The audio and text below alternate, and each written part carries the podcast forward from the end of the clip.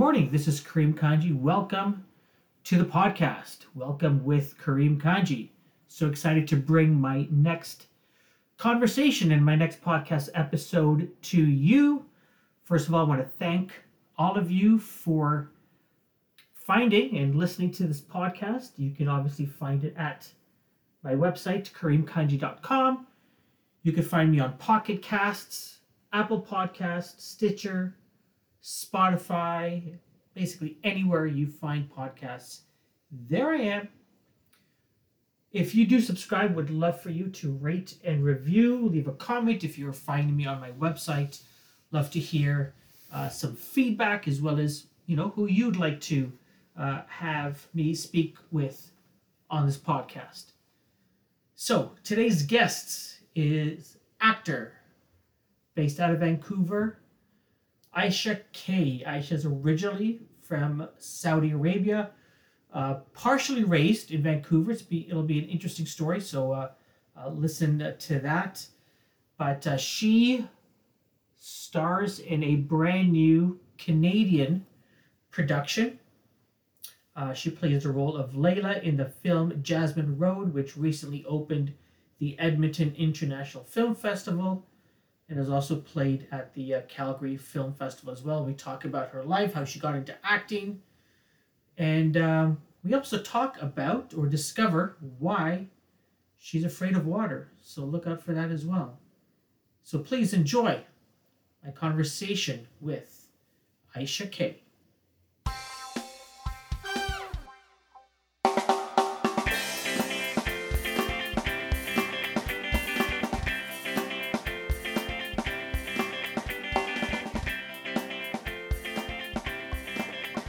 Aisha, thanks so much for joining me this evening. Thank you for having me. Now, it's, I know it's evening here. Are you in Vancouver, I'm guessing? or Yeah, it's Vancouver and we're just before sunset, so we've got an hour. You have an hour for the sun. Mhm. Nice. And, and how are things in Vancouver? It's like the the, the little corner of paradise, apparently, of, of Canada. Uh, tell me, can you see the mountains, the ocean from where you are?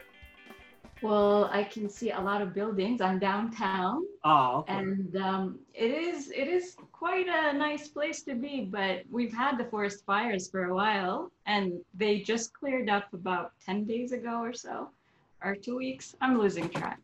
and this is the forest fires down in the States. Yeah. And it's impacted you guys. Oh yeah, we've had we've had a number of days that were very orange and dark. Really? Yeah, and all the moths were hanging by the windows. Oh, wow. Yeah. I had heard that it it was affected. I just didn't realize how, how much so. Yeah, it was it was terrible. And I uh, yeah, I, at least it's not like my friends. Some of them in the states, they tell me they had their bags by the door so they can leave when if they have to. Wow. Yeah. That's crazy. Um, Mhm. Listen, I, w- I wanted to first of all congratulate you on uh, on this movie Jasmine Road, and uh, you play Layla. Uh, that's your character. So congratulations on. Uh, I, I think it's out now, right? You guys just did a an opening at the Ed, was it the Edmonton International? Yeah, very good. We had an, an opening for Edmonton, and we were also selected for Calgary International Film Festival. Um, we were uh, we received an award at the Edmonton Film Festival, Excellent. Best Canadian feature. Yeah, That's amazing. I know it's exciting. It's my first time to have a lead role in a feature film, and I'm Yeah. very thrilled about that. That's fantastic. Well, congratulations. Thank you so much. you on that. Now, I'm assuming you didn't go to Edmonton. You sat in your lovely living room. Your son was not gaming. Uh, tell what was that experience like? Tell me about it. Well, you're right. We couldn't we couldn't go to to the festival. I don't I don't think it would have been responsible for me to go just for that. Mhm. And I didn't have my son. Actually, I didn't see my son um, for six six months since COVID started. He was visiting his dad in Saudi Arabia, and Oh, wow. they closed the airport. So a lot of like you know a lot of things were happening, and he wasn't there, wasn't here, and I, he just arrived a week ago. Wow. Yeah, yeah. So how was that? That's that's crazy. So I, you have to tell me how this works with a film festival Mhm. that is virtual. Um, that do you still sit down and watch it? And you know, and, and then is, is there Q and A? Tell, tell me about that experience for you. Um, so thankfully, we had the director Warren Sulatycky be in Calgary, and he Oh. managed to go to Edmonton. Yeah, and some of the um, some of the cast and the crew were uh, from Calgary and Edmonton because that's where we, we were filming in south of Calgary.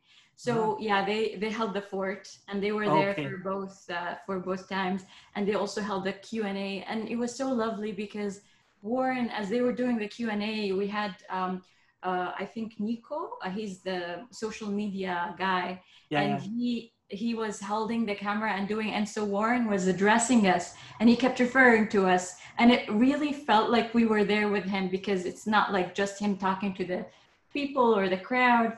And sold out now with virtual streaming is like a whole other game of, of sold Yeah. out. Like this film is sold out, and I'm looking at the audience, I'm like, huh.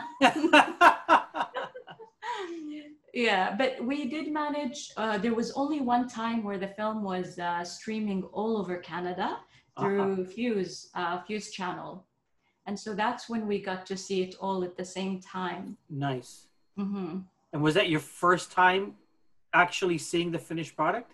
It was my second. Your second? We got a private screener from the director to see it, and it was kind of sad. We had a, a, a meeting the day after the whole, all of us together on Zoom to just you know celebrate and touch base with each other.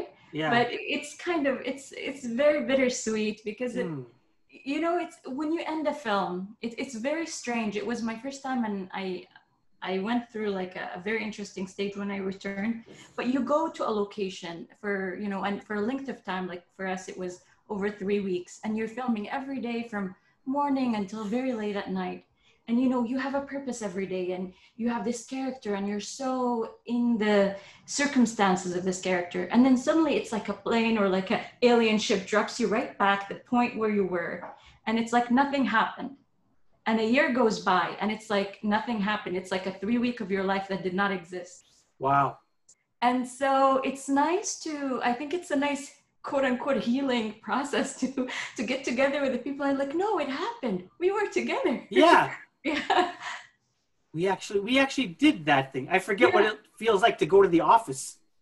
yeah oh my god yes Um before, you know, we've all been in some way, shape, or form um alone, I guess, uh Mhm. away from people uh for I think is it seven? It's almost Yeah. seven months now.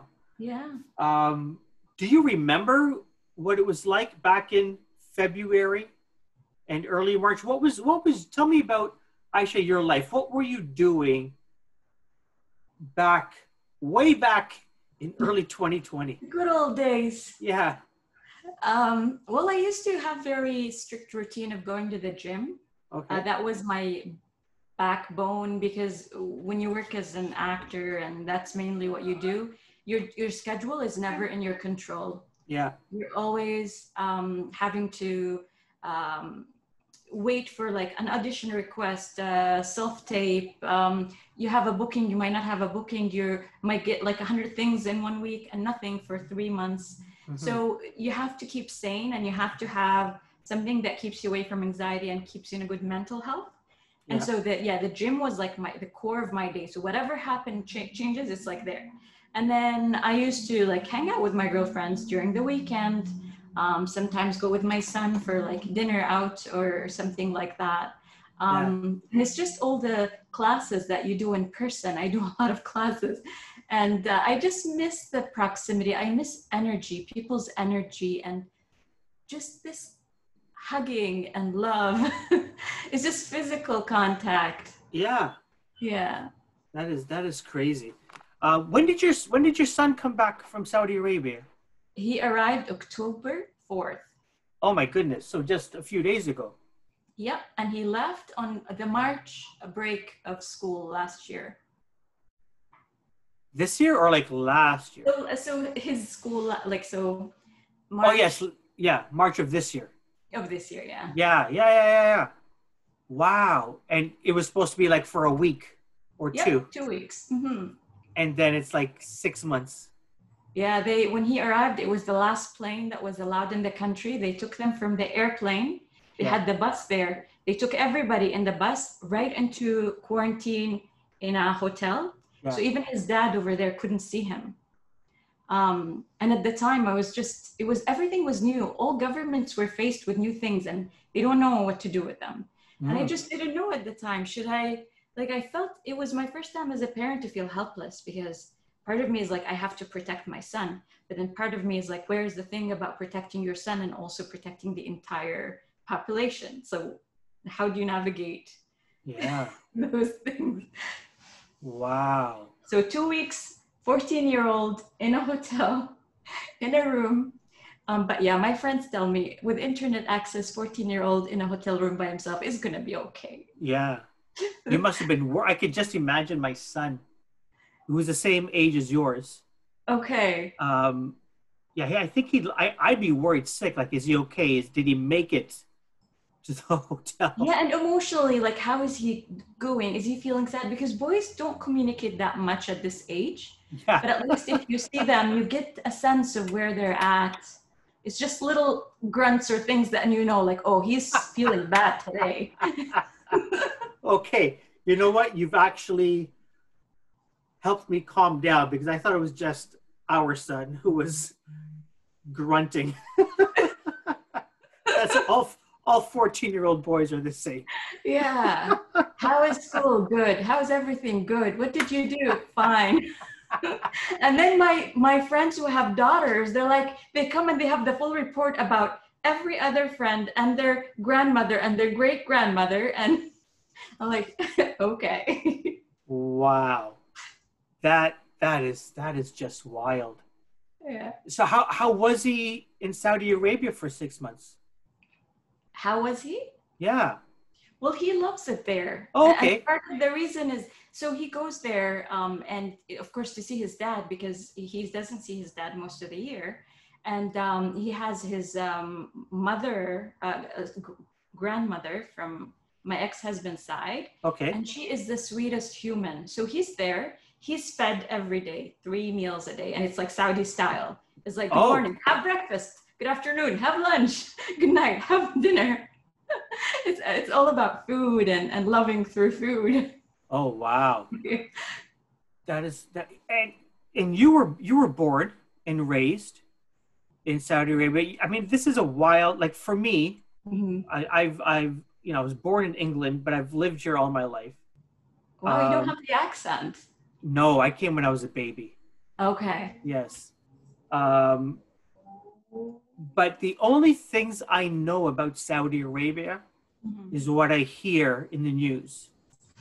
Um, so, so tell me, is, is what I hear in the news, is that really what Saudi Arabia is like? So here's the trick thing. So I, I went in and out, in and out a number of times for my master's degree. I did in Portland, Oregon. And mm-hmm. then for a while, I was trying to apply for grad school in Ottawa while my ex-husband was doing his PhD there. So I every time I left, um, I my only source of like real information was social media, and I would be so anxious to go back.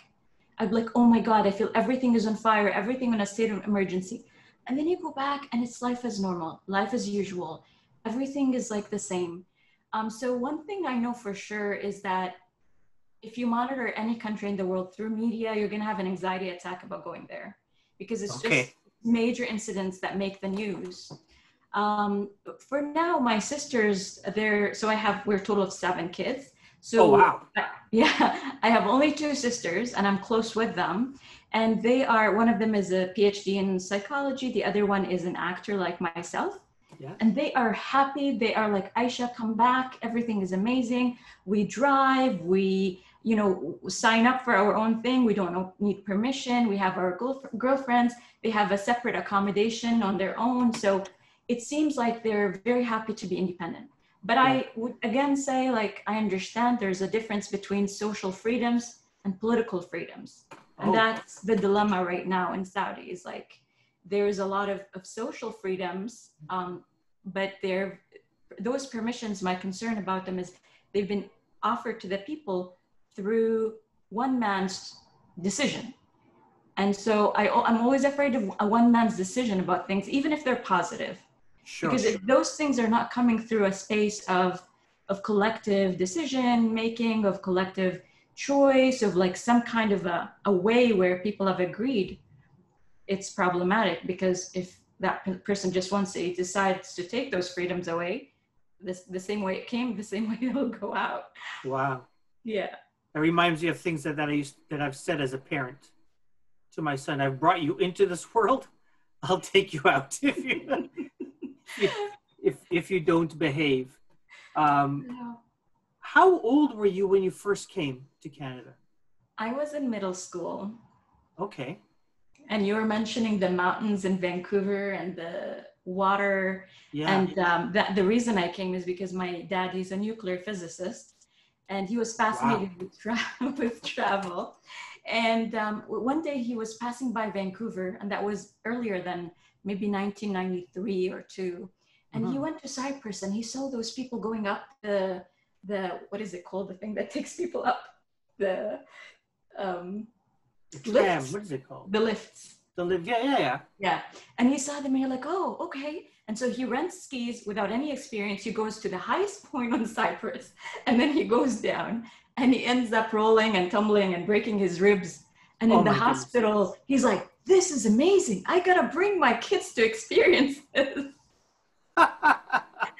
And so what you said, it's like Vancouver, you have the snow, you have the water, you have like, you can do everything within the day, the same day. yeah. Yeah. Wow. And so you're in you're in grade six, Uh, seven, eight, something like that. Seven, I think, yeah, middle, middle school. It was like, Okay. yeah, yeah. Yeah. So not just a few years younger than your son is now, Yes, that's correct. right? Yeah. Yeah. Um, how was how was that for a you know it's it's that that time of life where I remember my son. I've, I've talked with my wife about this where Mhm. You know when, when when he started school as I don't know three, four, five years old till around grade six. Mhm, Um, so maybe like ten years old. Mhm, where it is okay love you love you hug you know okay bye see you. How was school? Oh, okay we did this this this this this this. And then like middle school it's like yeah just drop me a block away and i'll walk. I don't it's like i don't want to be seen with my uncool parents um how is how is sort of that move for you leaving sort of what you know your comfort zone and coming to a new country Um, I, I feel like um, I feel like you are so. Uh, how do I say it? I feel like you are so informed about how it would have been for me. so I, I came here. My parents, they're relatively back in Saudi considered open-minded, but here they're considered conservative. okay So when they when we arrived here, I just hit puberty, and for them, I have to cover up. And so when we got here, they made me cover my hair, and um, that was exciting back home because back home I cover my hair. I'm like this, like I'm an adult now, and I go with the girl with the older girls. But then suddenly I come here, and it's middle school, and I hated that I was in West Van, and West Van is kind of a, s- a special area of Vancouver. It's a bit posh. Is that a word? I don't know. Yeah, yeah. It's, yeah, so it didn't have that much diversity, Mm. and it, it was actually maybe 40% or 30% Chinese, maybe 20, 30% Persian, but still, it's just very established groups. There wasn't any hijabi in the school. There wasn't, you know, um, and the Persians, for example, that were there were pe- people that suffered and struggled with religious oppression from Iran, and so there had a very strong opinion against. Um, but yeah, the problem is West middle school is separate, so you've got all those bubbling hormones together, three years, and then you have high school or secondary school, which is like very problematic. I'm glad my son here. It's not the same. It's like there's elementary and then there's high school. That's it. Okay. So I go there and with my hijab and my hormonal mustache and I'm walking and kids were making fun of me. And I don't know if it's that serious, but that's how I remember it is like they were making fun of me. And then Sure, when it was prayer time, because I at the time I was observant, so you know I have to go and find a room to pray because there's almost two or three prayers that happen while I'm at school. And so it was also very embarrassing for me. I have to go to make ablution where I have to like clean before prayer and then go and it's just so it and then when we had sports and there was boys in the class, I also had to stay out. So we had a dan- dance class that was mixed gender. So I had to stay away and do some homework or whatever. So it, it was kind of isolating in a way. Huh. Yeah. And something what what happened because you you you left your parents like it was all of a sudden you you started they found your diary Yeah, I so I I when I finished middle school and I was going to high school, I'm like, this is a new beginning. yeah. I have a chance now of having a new identity with the kids at school. sure So I I tried to tell my mom again that I didn't want to cover my hair. She's like, nope, there's no conversation about it. So I'm okay like, okay. So I started taking off my hijab when I left home without her knowledge. And so I'd like leave home and then shoo, take off the scarf and then take off my baggy pants. And I was like this cool kid all of a sudden, ta-da. and um, yeah, and so uh, what happened? Yeah, one day after you know a few months, I was feeling so guilty because I was always open with my mom. So I told her mom like I need to speak to you, and I told her about this. And then I think she went into a panic and she started like trying to figure out what's happening in my life. And she looked and she found some diaries where I was writing about making love to boys. and I assure you, I had absolutely no boy who's interested in me being weird at that age. Um, yeah, so my mom panicked. She calls my dad. He was in Saudi at the time. She's like, "Oh my God, our kids are losing their faith. What what are we gonna do?" And he's like, "Oh my God, let me book them all flights back home." So within the within the middle of the semester, my dad um, a book like um, took us out of school, and he's he found us admission in Saudi in schools, and we were there. wow yeah. I've never like you know the, you always hear about these stories yeah. Wow you actually lived it and so were you or were you the type of kid that that did you resent your parents for that did you like what was that relationship like Well, I think it was um, it was it definitely left a mark. Mm. Um, it, it it was very it was very traumatic for me uh, because I think at that age, as a child, you feel like uh, trust it with your parents is very important. Um, and when you feel like um, that trust breaks, so trust of like feeling like I get confined in my mom or my dad, and there's going to be co- consequences that are like threatening to my well-being. And it's just that when you're kind of taken from one place and feel helpless and like moved back to another place and like no no transition no like serious goodbyes to your friend no explanation you can't offer them and tell them why you know this is happening so i did i did for a long time feel like i think that was the beginning of like really separating a lot of like having you know more of like privacy and secrecy i don't have to share everything I don't have to. And like you have to, you start to like play into the the good child, you know, and like doing everything right so that nothing happens, and then um, you you survive basically. yeah Um, uh, but uh, it was good. Like uh, when I went back to Saudi, it was fine. Like you know, school and everything, and university, for example. That's where I did my my bachelor was free. Like you get you get a stipend every month, and so there's goods and bads. But Yeah. I, I I've carried that guilt for a long time until I you know I came here and unpacked. But the guilt of feeling like I was the reason that all my brothers had to change and had to go back. I'm the reason that of, of this, um, yeah, of this change that happened in my family. Wow. Did your how was your relationship with your siblings? Did they did they resent you at all? Um, I don't know. I I think with my sisters we are very close, and um, I think more and more we understand, and we we are really rocks for each other Nice. because um, uh, it's unfortunately, but there's a really strong disconnect between me and my brothers, for example, and it's just because uh, for them maybe perhaps well they really believe in in in the values that are practiced there.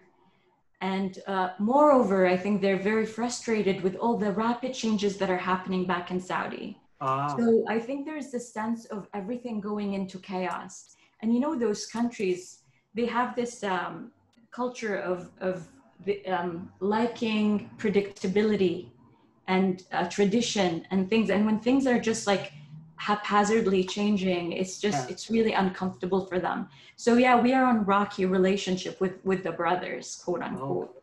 yeah wow has has has this sort of experience um, informed how you raise your son yeah. So i did i get i got married when i was in saudi from a saudi man who's until now he's my best friend. He's closer to me than sometimes my family. And he wow. supports me with acting. He's the one who's the reason i can start acting and not having to worry about income.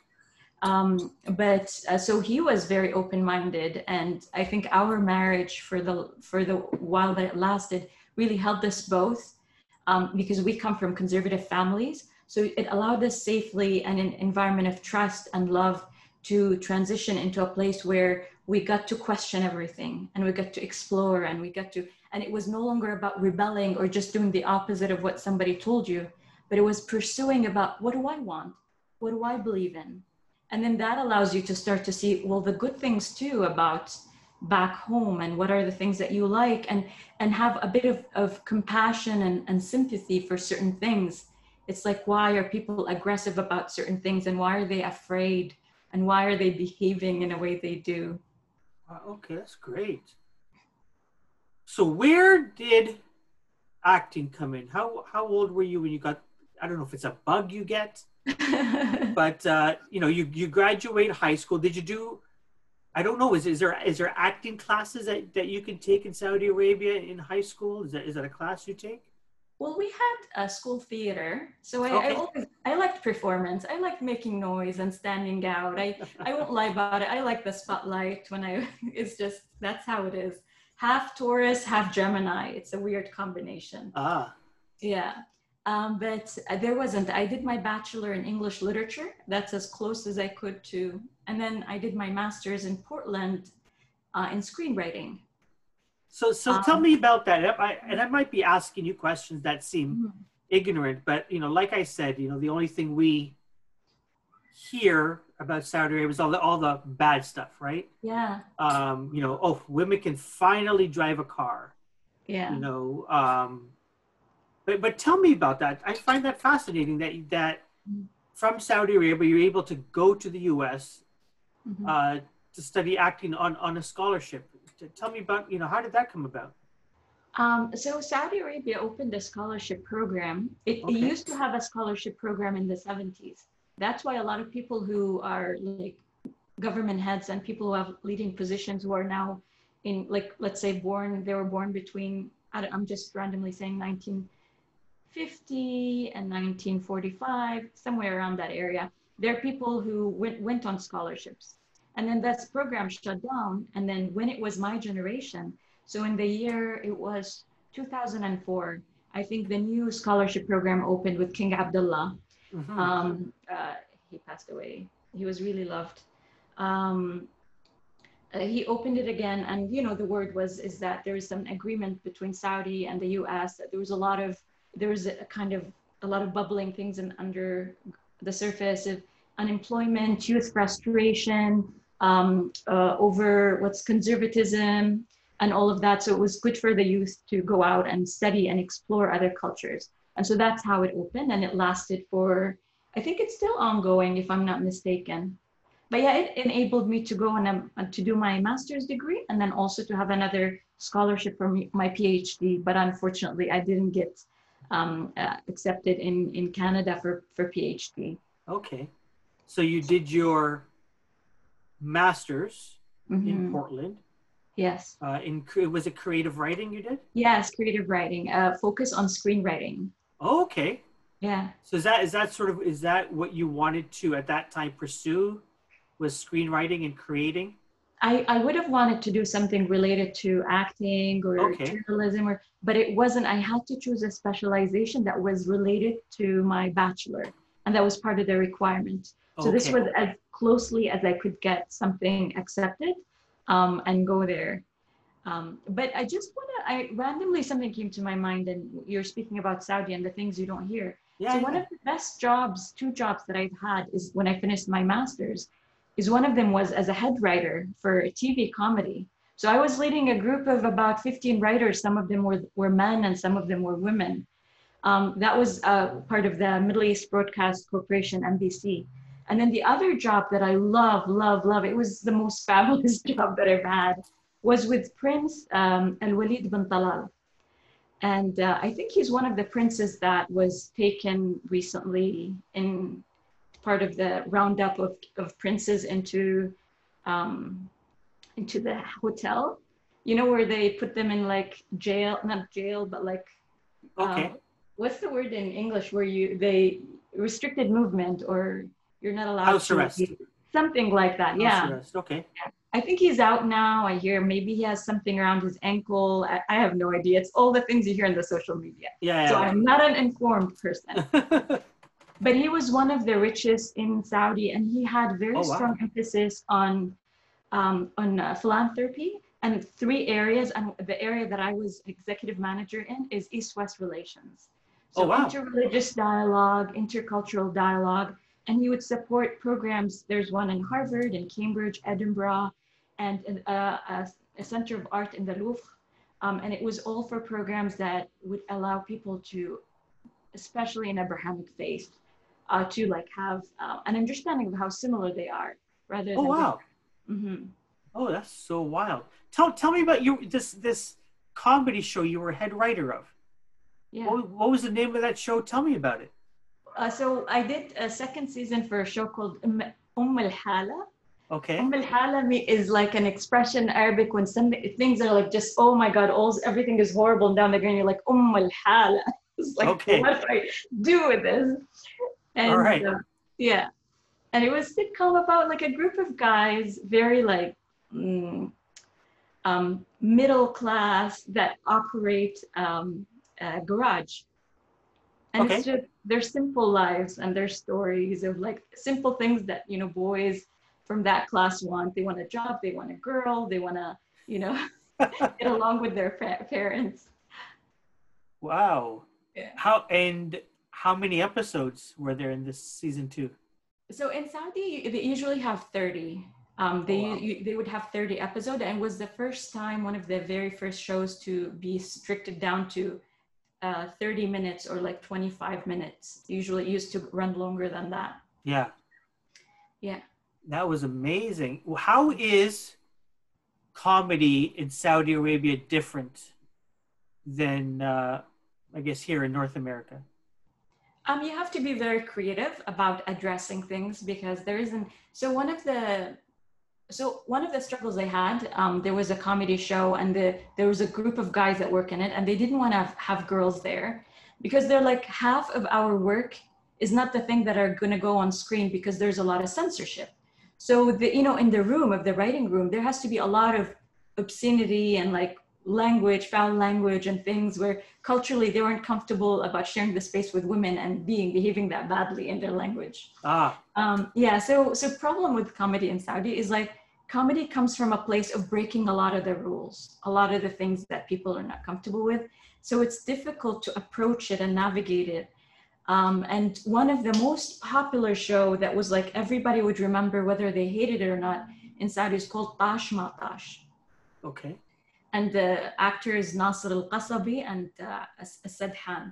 Um, they are people who were used comedy to talk about a lot of politics. So that was the hottest thing, is how to use it to allude or directly talk about things that you weren't allowed to speak up about. Okay. Satire. Satire, yeah. Well, that's really that's really interesting. But I would Uh, say comedy is still is still not our strongest suit. I think in Egypt, for example, they're good with comedy. Egypt has a very long history eh, with comedy. It's like most of what we watched growing up, it comes out of Egypt. And is is comedy out in the in the Middle East a way of exploring topics that you can't really talk about in public? Possibly, yeah. Yeah. Yeah, but still, like yeah, at the end, at the end, there's the sh- censorship goes on, and so they have to be creative with how Ah. they navigate certain things. Okay. Um, and when governments are smart, they allow a little bit of room, even with things they're uncomfortable with, because people need to vent. They need to have a little bit of breathing space. yeah, I can imagine. Yeah. Um, so you you you you have that show. Mhm. Um, you're still not acting though, Aisha. When, oh, where- until then, when yeah, like Mm. when when does when does acting where does acting come so when play? I when I returned in 2013, I came back to Vancouver. Um, I I split with my with my ex husband with my. Yeah. Um, I split with him, and because he wanted to stay in Saudi, I wanted to be in Canada. I knew for sure. Um, Why did you want to come? Sorry, I don't mean I, I want to interrupt you here. Why did you want to come to Canada? Well, it's you know that story of like when you have left a place and you're like, one day I will come back and I will live the life that I wanted to live. You wanted to meet those boys who were in your diary, right? Is that what you- oh, how I miss them, amores. ¿Dónde estáis? oh, where are the boys? You tell me where are the boys. I came here and they're not, not nowhere to be found. They're all COVID locked. is not helping. No, it is not. No. so you you came when 2014, 15, yeah, 2013. 2013. Yeah. Okay. Um, I yeah I came and um, I I spent I didn't realize it at the time, but I spent around between a year or two years. I worked in insurance jobs, the first job that I could find, and to support myself and my son at the time. Um, I didn't know I was struggling with emotions and like you know th- when you transition between a long term relationship into like is that there's so much bubbling and happening and at Yeah. the time you think i'm just fine i'm fine but like you're behaving in a way where you're disconnecting emotionally from anything. You don't want to feel you don't want to love you don't want to um, so that emotional unavailability. And then one, one day um, i randomly took a voiceover class because i like performing and i like you know spotlight like we said and i'm like okay let me take voiceover and i had a teacher uh, it was a class acting for voiceover her name is Fiona Hogan, and I will owe her forever because I she is the person who changed my life in so many different ways. And so I went to her and she's like, Aisha, you should act. I'm like, oh my God, acting no. She's like, Aisha, you should act. And so I started taking acting classes with her, scene study, auditioning, but I started a lot with scene study. Um, and I just loved it. And it turned out to be, as many actors would tell you, is, is it's like acting sometimes is like therapy, but where the therapist kind of cuts you open but never puts you back together again. Oh. And so, yeah, it allows you to explore all the emotional spaces that you had so locked, you locked so tight, and you're like, nope, you know, never going there. You go there and you experience the horrors of going there. And then that's where you have to start going to therapists or you have to find seek some in order to like actually navigate safely and be able to to like deal with it. yeah, so acting then became my thing. And like after that it I, I saw how it made me more grounded, started to make me more connected, even in my relationship with my son. Um, I just like it, it was like I was floating like fireworks, and all of a sudden, oh, here's the ground. Oh my God, the ground is so lovely and beautiful. You know, it's, it's it was just like arriving, arriving in a place. And um, I found me an agent first for voiceover because they one day they were looking for somebody who speaks Arabic and from there, I'm like, can you represent me in, in camera too? And she's like, okay. And after that, it, it was just a process. And it takes a long time. Yeah. Acting is very humbling because you think, oh, I, I took classes and I'm going to go. But it takes a long time. And, uh, you know, you just, uh, you, you learn to not put your ego at the forefront because you get, you just audition and never hear back about anything. And it's Mhm. okay it's not it's not about you it's about the characters and a lot of other decisions that are not yours Yeah. mm-hmm. How did it feel to to start? I guess later in life than most people. Was there a lot of second guessing? no it was very simple Wow. um, i believe in and i believe that in life you know it gives you signs sometimes and you keep ignoring them and then suddenly it doesn't give you a sign it gives you a wall and you hit it Huh. and i hit a wall i was working with insurance for five years and then one day and you know you do all that goal career planning and goal orient whatever setting and then one day in my department the manager just wanted to remove me from one place and install me somewhere else and i felt like i was this piece in a machine that just easily gets plugged. All that bullshit about what do you want to do did not exist it didn't matter. And i really struggled with that and i just like i i had to make that accept not make a, a choice i had to accept his decision in a week. And i was stressed and i was crying and i was speaking to my ex-husband and he said you know you've supported me when we were together. And he's a novelist. He has four published novels. Oh wow. and yeah yeah he's he's great. And he's, he's like you've done all of that so so take a break. Do the things that you've always wanted. And i'm like yeah. And i'm like and i in my heart like i don't want to be that old lady on her deathbed. And i'm like i've always wanted to be an actor. I want to say i was i tried and i failed. I tried and it wasn't for me but i don't want to regret it. Wow. Do you remember your first paid gig?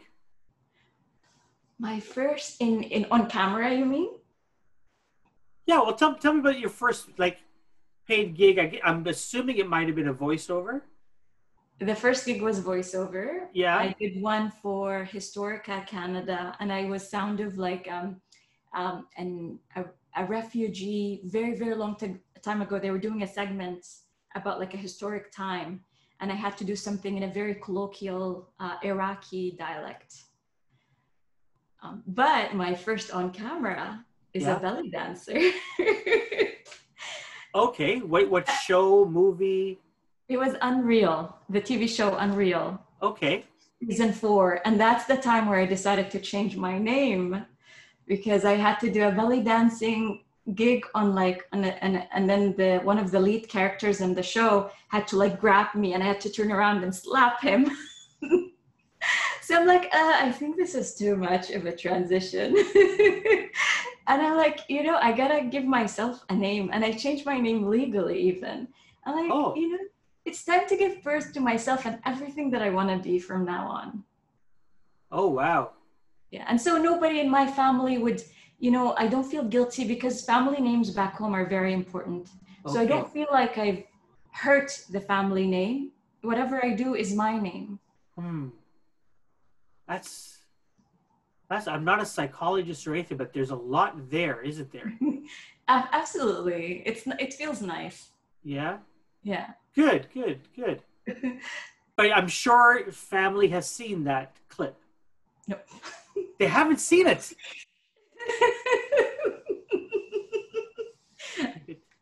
We'll keep it quiet. this is a keep it quiet. We'll keep it quiet. Um. I mean it's there, but you know, Yeah. it's out there. Wow. Wait. And I even I, I even had like I did a belly dance on stage one time with with my belly dance teacher.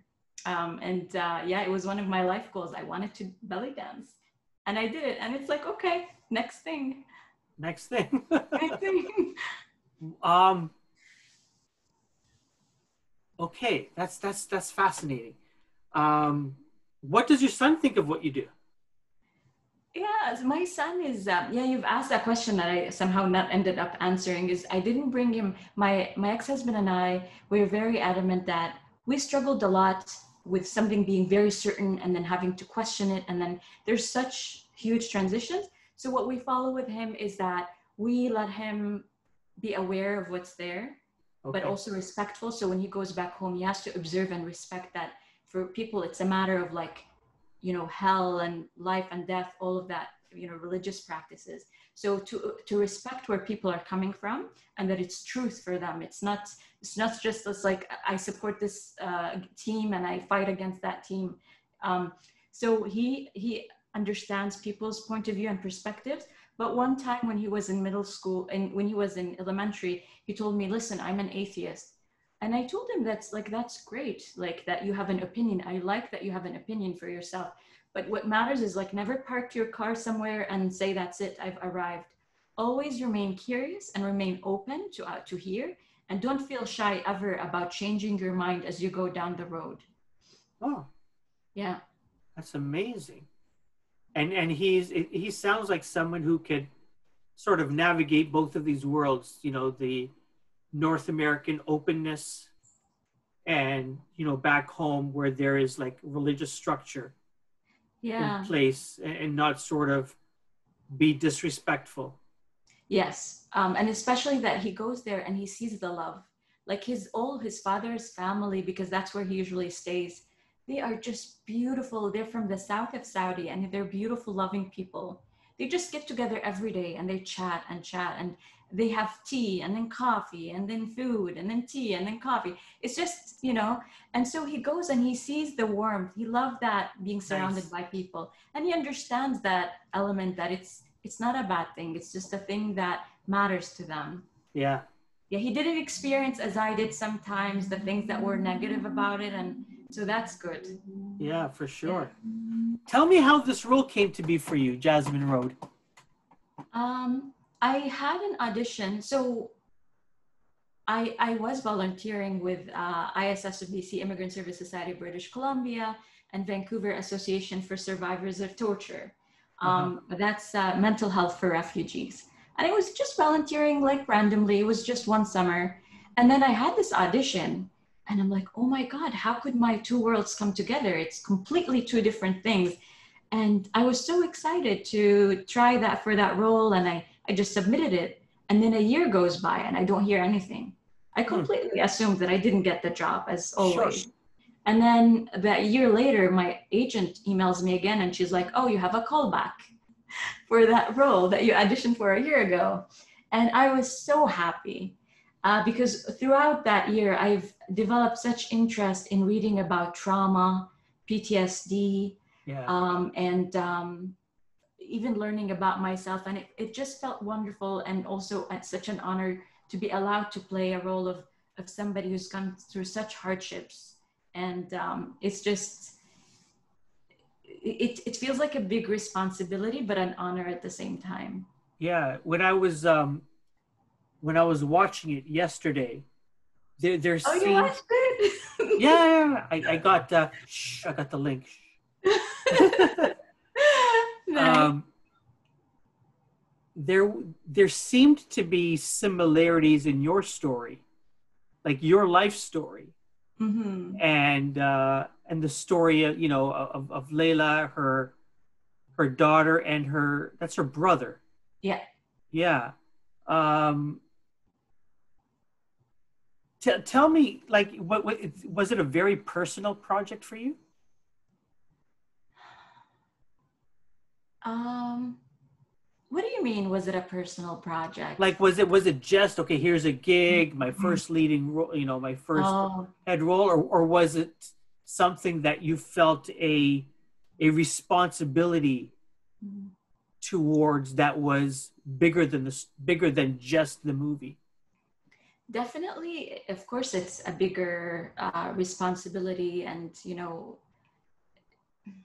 it's it, it, it is so the thing about jasmine road and the the role in it is that it was the first time so it, it's a definitely a growing place for me because every time i've done an, a role as i audition is it's been something that is very different for me but Jasmine Road was a role where I was allowed to be completely authentically myself as an Arab person.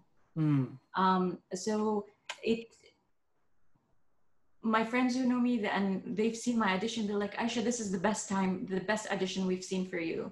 And it's just something clicked because it, when you're a new actor and you're trying and exercising, you try to always be a character of what you think a character is. But with this one, even the director was very adamant is like, I want my actors, I want their hair. How do they do their hair? I want you to keep their hair the same. How do they dress? I want you to respect, you know, the, if they're, you know, ways that they dress.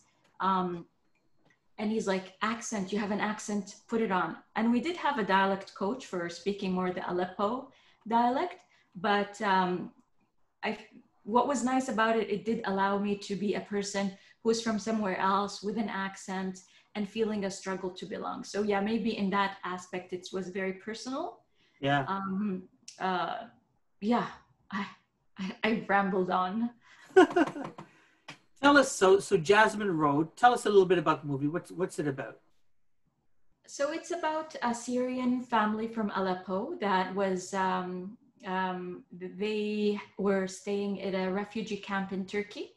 And that's usually sometimes, you know, when you're a refugee from Syria, there's camps where you go before you're part of a, a program. So United Nations, you're, you know, you, you seek a migrate, uh, refugee somewhere else. So they moved to, they got, um, after staying three years in refugee camp, they moved to Canada and they arrive, the, the film sort of uh, starts with them arriving in Calgary yeah. airport.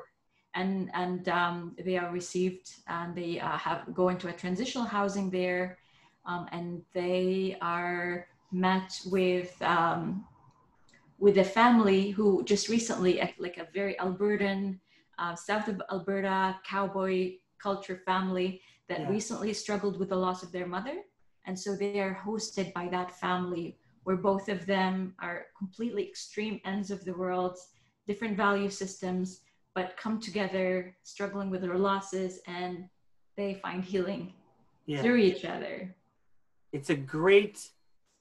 It's not. It's not a like for me when I watch it. It doesn't sound like a, a Canadian movie, but it's it's a very Canadian story.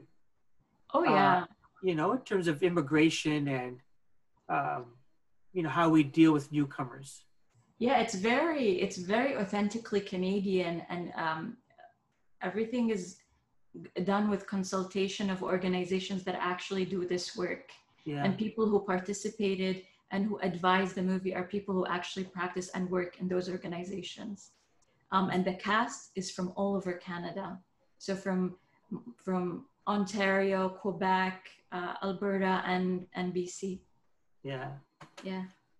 Um, you happy with the movie? You sound happy. I'm I'm very happy with this opportunity. It's you know when does it happen? A person starting in the mid 30s from somewhere else are able to play a lead role in a film just three years after they start acting.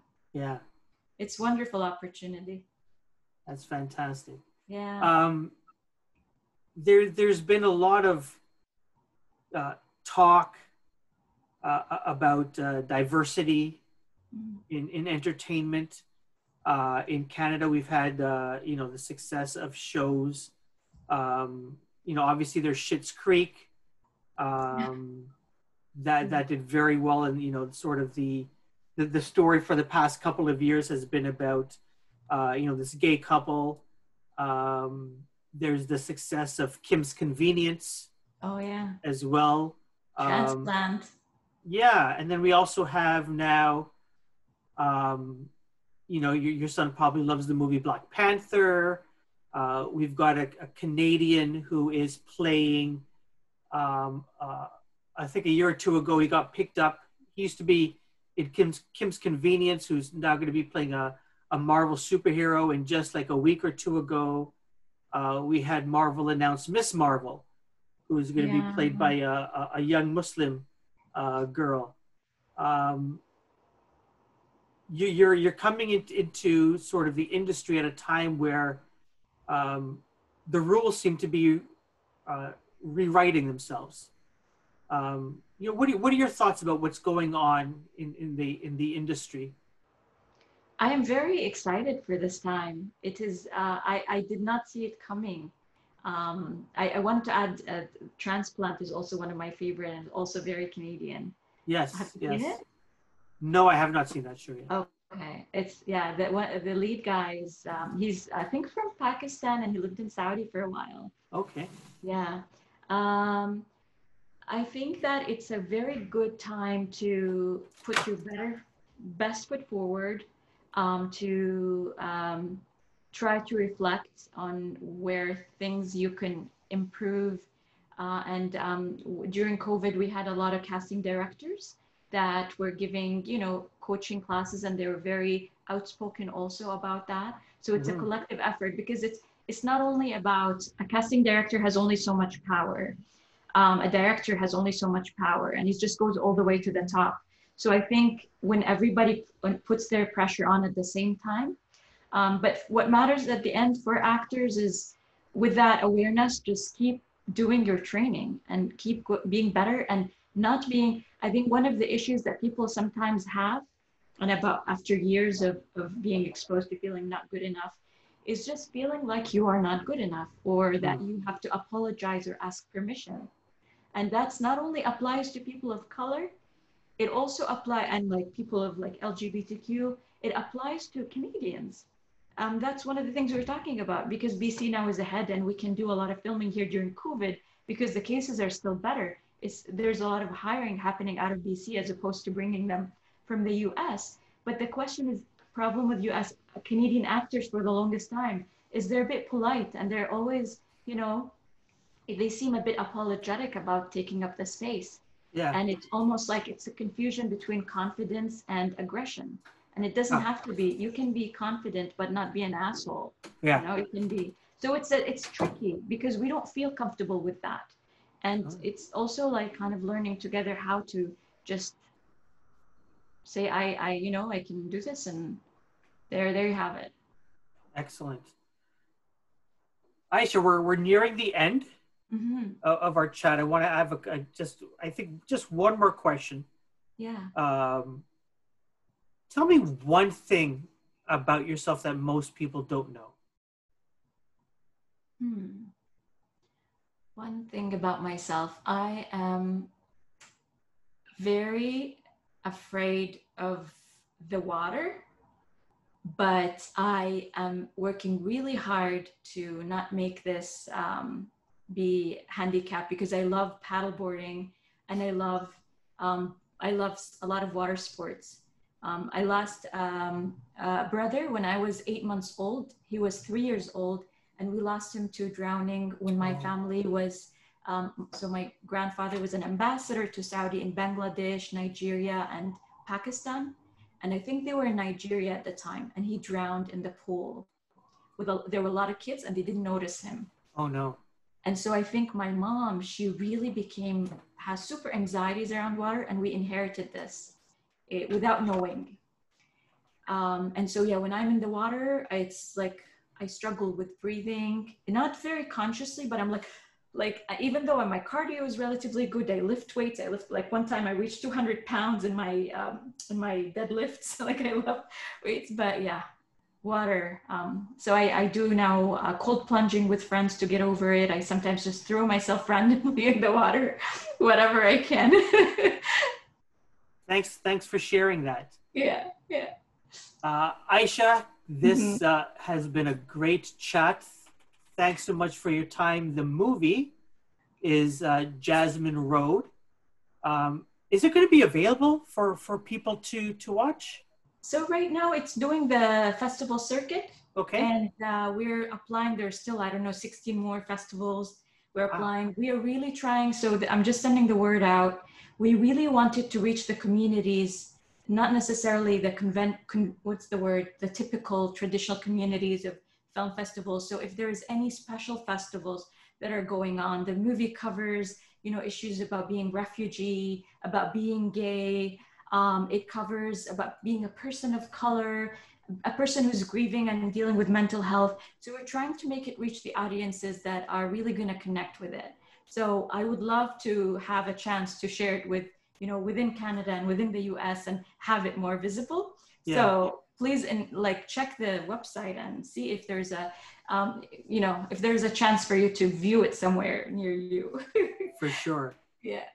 Aisha, thanks so much for your time and all the best to you in Thank your career you. and all the best to the movie. I appreciate it. Thank you. It was so wonderful.